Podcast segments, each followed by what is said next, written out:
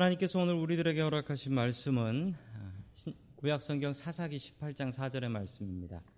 구약성경 사사기 18장 4절의 말씀입니다. 자, 우리 같이 읽겠습니다. 시작. 그가 그들에게 이르되 미가가 이러이러하게 나를 대접하고 나를 고용하여 나를 자기의 제사장으로 삼았느니라 하신 아멘. 자, 우리 옆에 계신 분들하고 인사 나누겠습니다. 반갑습니다. 인사해 주시죠. 네, 반갑습니다. 인사 나누겠습니다. 예. 이제 여름이 다가오는지 날이 따끈따끈해지고 있습니다. 자, 사사 시대는 아주 문제가 많은 시대였습니다. 열두 사사가 있었는데 열두 사사가 다 지났는데 아직도 이야기는 끝이 나지 않았습니다. 중요한 이야기, 결론과 같은 이야기들이 남아 있는데 그 중에 하나의 이야기가 이 미가의 이야기입니다.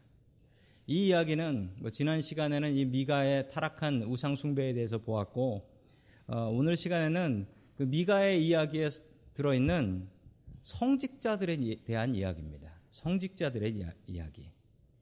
이 말씀은 3천년 전의 이야기가 아니라 지금 우리들에게 주시는 말씀이기도 합니다. 자, 교회는 성직자들이 중요한데 이 성직자들이 바로 설 수 있도록 여러분들이 기도해 주셔야 되는 것은 성직자들이 문제가 생기게 되면 교회가 무너져 버립니다. 무너져 버려요. 얼마 전에도 이 옆에 있는 교회 하나가 역사 깊은 교회거든요. 문을 닫았어요. 문 닫은 게 이제 신문에도 났었는데 참 안타까운 일입니다. 목회자 문제가 생기면은 이렇게 큰 타격이 있기 때문에 우리가 늘 목회자를 위해서 기도해야 합니다. 자, 첫 번째 하나님께서 우리들에게 주시는 말씀은 아, 저 같은 목회자를 위해서 아, 기도해 주셔야 합니다. 왜냐하면 저를 위해서도 기도해 주셔야 되지만 저뿐 아니라 이 목회자가 바로 서지 못하면 교회가 피해를 보고 교인들이 피해를 보고 이 사회가 피해를 보기 때문에 그렇습니다. 자, 우리 사, 사기 17장 5절의 말씀을 계속해서 봅니다. 시작. 미가라는 이 사람은 개인 신당을 가지고 있었다. 에봇과 드라빔 신상도 만들고 자기 아들 가운데서 하나를 제사장으로 삼았다. 아멘. 미가는 자기가 복받기 위해서 특별히 자기가 말 잘못해가지고 아들이 저주받을까봐 그래서 자기가 신당을 하나 만듭니다. 그리고 거기에 신당에 제사장을 세우는데 누굴 세웠다고 합니까? 자기 아들 중에 하나를 세웠다. 아마 그 아들 중에 좀 믿음이 좋았던 아들이 있었는가 봅니다. 아들을 제사장으로 세웠다라고 하는데 이거 정말 말이 안 되는 이야기입니다. 왜냐하면 구약 성경에는 제사장은 오직 레위 지파만 세울 수 있다라고 이야기를 했는데 이 미가는 에브라임 지파 사람이었습니다. 에브라임 지파 사람을 제사장으로 그냥 세워 버렸던 것입니다. 아무나 제사장을 세울 수 없습니다. 자, 지금 시대의 제사장은 어떤 사람이 제사장이 될 수 있을까요? 지금 우리는 뭐 유대인도 아니잖아요. 뭐 저 유대인 아니고요. 저 레위인 아니에요. 그런데 저는 왜 목사가 되어 있을까요? 얼마 전에 이런 일이 있었습니다. 분명히 신학 공부를 안 하신 분이었는데 몇 달 뒤에 나타나셨는데 목사래요. 몇 달 뒤에. 그 목사 한수 받았다라는 거예요. 근데 제가 이해가 안 되는 게 보통 이 목사가 되려면 한국에서는 목사가 되려면 얼마를 공부해야 되냐면 이제 대학교를 일반 대학교를 나와도 되고 신학 대학교를 나와도 돼요. 그게 4년. 그러고서 대학원이 그 신학 대학원은 길어요. 길고 되게 힘들어요. 3년. 요거 3년.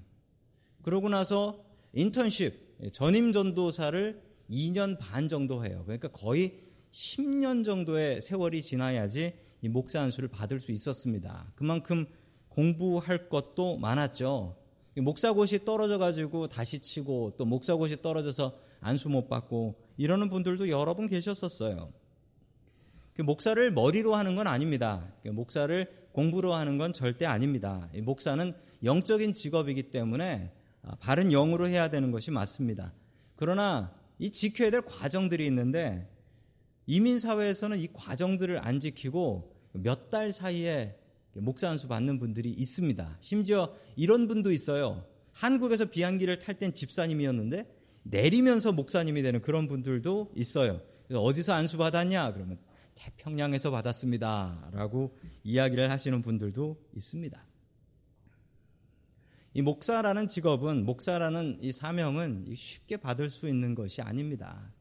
그래서 저도 주변에 누가 목사가 되고 싶습니다 라고 이야기를 하면 제가 꼭 하는 말이 있습니다. 다시 한번 열심히 기도해 보고 생각하십시오. 다시 한번 돌려보내요. 지난주에 어떤 목사님을 만났습니다. 이 목사님의 아드님이 목사님이에요. 아드님도 목사님이에요. 지금 아직 목사는 아니고 전도사님인데 안수 받으려고 기다리고 있어요. 여기서 태어났고 여기서 자랐고 여기서 공부 잘해서 여기 버클리에 있는 UC 어, 버클리 기계공학과를 졸업을 했습니다. 2학년 다니는데 아들이 갑자기 아버지를 찾아와서 이렇게 얘기했대요. 아버지, 저 목사가 되고 싶습니다. 라고 얘기를 했답니다.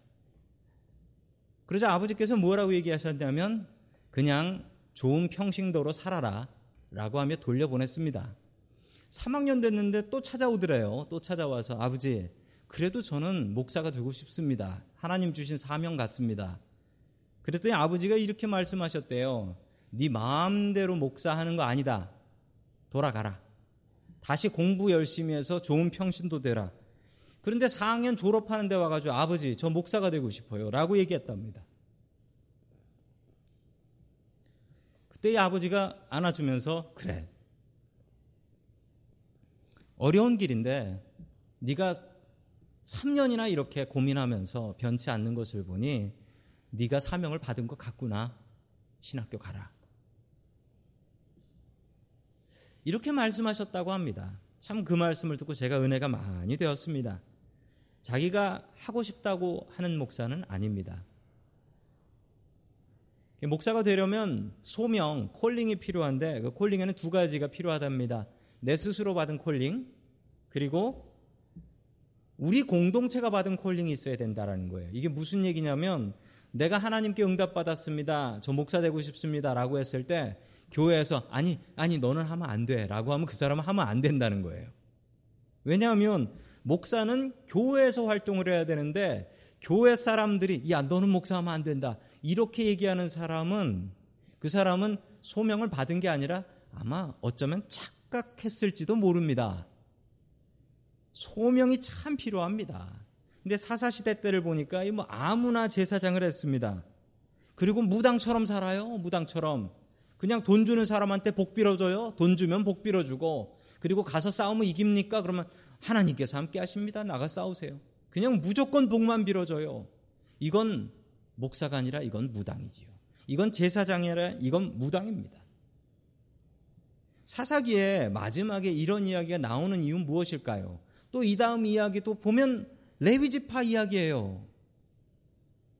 사사시대가 왜 이렇게 엉망이 됐냐면 목회자들 때문에 그렇게 됐다는 겁니다. 그러면 어떻게 해야 될까요?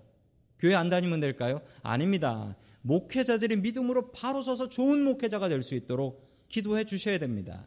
좋은 목사에게 좋은 교인이 있습니다. 다시 한번 말씀드리자면 여러분들이 좋은 교인이 되시려면 제가 좋은 목사가 되어야 돼요. 그러니까 기도해 주셔야 됩니다. 좋은 목회자가 더 많아질 수 있도록 또 우리 교회에 목회자들이 믿음으로 바로 설 수 있도록 꼭 기도해 주셔야 됩니다. 안 그러면 그 피해를 내가 다 보게 됩니다. 목회자가 바르게 설 수 있도록 기도로 도와줄 수 있기를 주의 이름으로 간절히 부탁드립니다. 아멘. 두 번째, 마지막으로 하나님께서 주시는 말씀은 사명의 사람이 되라 라는 말씀이에요. 이 얘기는 우리 모두가 목회자든 아니든 간에 우리 모두가 이 사명의 사람이 되어야 합니다. 단 지파라는 지파가 있었어요. 북쪽에 있는 지파였는데 이 지파가 땅을 받았습니다. 그런데 땅을 받은 게 아니라 땅을 할당해 주면서 싸워서 네가 알아 먹어라 라고 이야기한 것입니다. 단지파는 살기가 넉넉지 않았는지 단지파가 자기가 받았던 땅을 버리고 이동하기 시작했어요. 어디 우리가 살 만한 좋은 데가 없나 이동하는데 600명이 이동을 했습니다. 그 중에 5명이 정찰대였어요. 이 정찰대가 미가의 집에 와서 미가의 집에서 묵게 됩니다. 자, 그리고 그곳에 보니까 아니 에브라임 사람들 사는데 레위 사람이 하나가 있단 말입니다. 그래서 물어봅니다. 당신은 어디서 왔습니까? 라고 물어보니까 우리 사사기 18장 4절과 같이 대답을 합니다. 같이 봅니다. 시작. 그러자 그는 그들에게 대답하였다. 미가가 나에게 조건을 제시하고 나를 고용하여 자기의 제사장으로 삼았습니다. 아멘. 미가가 자기를 고용했다라는 거예요. 이거 제사장이 할 말은 아닙니다. 제사장이 내가 여기 고용됐습니다. 이렇게 하면 안 되죠. 목사인 제가 저희 교회에서 사역하는 것을 아니 교인들이 저를 고용해 가지고 제가 담임 목사가 됐습니다. 이렇게 얘기할 수 없는 거잖아요. 그리고 미가 미가에게서 받은 조건 이러이러한 조건이다라는 그 조건까지도 다 얘기합니다. 그 조건이 무엇인 줄 아십니까? 먹을 것과 입을 것을 주고 1년에 은돈 열량을 받겠다라는 거예요. 은돈 열량이 얼마냐면 한 양, 한 세겔이 4일치 임금이에요. 그러니까 열량이면 1년 동안 받는 임금이 40일치예요. 이거 많은 겁니까? 적은 겁니까? 적은 거죠. 1년이라는데 겨우 40일치를 받는다라는 거예요. 그래서 이 레위인 제사장은 이 불평이 많았어요. 내가 일이 없어서 여기서 일을 하고 있지만 아, 미가가 지금 나한테 너무 월급을 적게 주고 있다라고 불평을 하고 있는 것입니다. 목사들의 사례비는 작습니다. 샌프란시스코에 있는 목사님들 중에 저소득이 아닌 사람들이 없어요. 저소득이 아닌 사람들이 없어요. 그래서 샌프란시스코에 보면 사모님들이 목사님들 사모님들이 일을 많이 하세요. 일을 많이 하시면서 어렵게들 생활들을 하고 계십니다. 그런데 제가 만나본 목사님들 중에 단 한 분도 본인 교회에서 주는 사례비가 작다라고 불평하는 사람은 한 명도 만나 본 적이 없습니다. 레위인 청년은 더 좋은 제안을 받게 됩니다. 다섯 명의 정탐꾼이 단지파 600명을 다 데리고 와요. 그리고서 레위인 청년에게 이런 제안을 합니다. 아주 솔깃한 제안인데요. 19절 봅니다. 시작. 그들이 그에게 대답하였다. 조용히 하십시오. 아무 말 말고 우리를 따라 나서십시오. 우리 어른과 제사장이 되어 주십시오. 이 집에서 한 제, 제사장이 되는 것보다야 이스라엘의 한 지파와 한 가문의 제사장이 되는 것이 더 낫지 않겠습니까? 아멘. 다시 제안을 받은 겁니다. 무슨 제안을 받았냐면 이 한 가정의 제사장이 되겠는가? 우리 단 지파의 제사장이 되겠는가? 엄청나게 크잖아요. 그럼 당연히 돈도 더 많이 받을 거고 대접도 더 좋을 것이고 어디 가도 사례비를 많이 받을 것인가? 어떤 게 더 성공한 제사장인가? 이 젊은 제사장은 레위 사람은 이 제안을 듣고 그냥 뒤도 안 돌아보고 이 사람들을 따라갑니다. 청량리 중앙교회를 섬기셨던 임택진 목사님이라는 아주 큰 어른이 계십니다. 이 어른이 그 청량리 가난한 그 청량리 기차역 근처에 있는 교회예요. 상도동에 있는 어떤 교회에서 이 임택진 목사님 모셔가려고 접촉을 한 거예요. 그리고 사례비를 더 많이 준다라고 이야기를 했습니다. 그러자 이 청량리 중앙교회 장로님들이 큰일이 났지요. 큰일이 나서 이 목사님을 찾아왔습니다. 그리고 이렇게 얘기했대요. 뭐라고 얘기했냐면 목사님 그 교회 가지 마십시오. 우리가 그 교회보다 더 사례비 많이 드리겠습니다. 그러자 목사님께서 이 얘기를 듣고 화를 내면서 이렇게 얘기하셨어요. 제가 소시장에 파는 소입니까? 소시장에 파는 소는 지나가는 사람들마다 얼마 줄게 얼마 줄게 해가지고 제일 돈 많이 부른 사람이 갑니다. 그런데 제가 소시장의 소입니까? 돈 많이 부르는 대로 그거 따라가게. 이 말씀을 하시고 은퇴할 때까지 평생 이 청량리 교회에서 사역하셨어요. 이 목사님 60대는 회갑 때 여선교회에서 금반지를 하나 해주셨대요. 금반지를. 금반지를 선물해 드렸는데 그 여성교회에서 받은 그 금반지를 설교 시간에 주일 예배 때 설교 시간에 들고 올라오셨어요. 왜 올라오셨냐면 자랑하려고 올라온 게 아니라 마음은 감사히 받겠지만 이 반지를 낄 수가 없습니다. 우리 교회에 한 달에 쌀 한 마리라도 줘야지 먹고 사는 가정이 50가정인데 제가 이 금반지 끼고 어떻게 그 집들 신방 가면서 삽니까? 저는 이 반지 못 깁니다. 팔아가지고 쌀 바꿔서 다 나눠주셨대요. 참 대단한 분이지요? 그런데 오늘 이야기는 반대입니다. 이 젊은 제사장은 한 가정의 제사장이 될래? 한 지파의 제사장이 될래라고 하니까 뒤도 안 돌아보고 우상들까지 다 훔쳐가지고 그냥 도망갑니다. 도망가요. 사명은 성공으로 움직이는 게 아닙니다. 그런데 생각해 보시면 저만 사명의 사람입니까? 우리 모두가 사명의 사람이잖아요. 하나님만 저를 사명으로 부르셨습니까? 우리 성도 여러분들도 다 사명으로 부르셨잖아요. 교회 장로로, 권사로, 집사로, 혹은 평신도로 교회에서 맡은 일 있으면서 그 일을 통하여 하나님께 영광 돌리는 사명의 사람 아닙니까? 저는 지난주에 설교 때 불렀던 찬양 나중 예수께서 칭찬하시리니 기쁨으로 단을 거두리로다. 이 찬양의 가사가 한 주간 동안 제 입을 떠나지 않았어요. 늘 이 찬양 불렀어요. 주님께서 우리를 은혜 장로교회로 불러주신 이유는 무엇입니까? 또한 우리에게 섬김의 자리와 직분을 맡겨주신 이유는 무엇입니까? 그 사명을 찾으십시오. 그리고 그 사명을 방해하는 것들은 무엇입니까? 그 사명 방해하는 것을 이기십시오.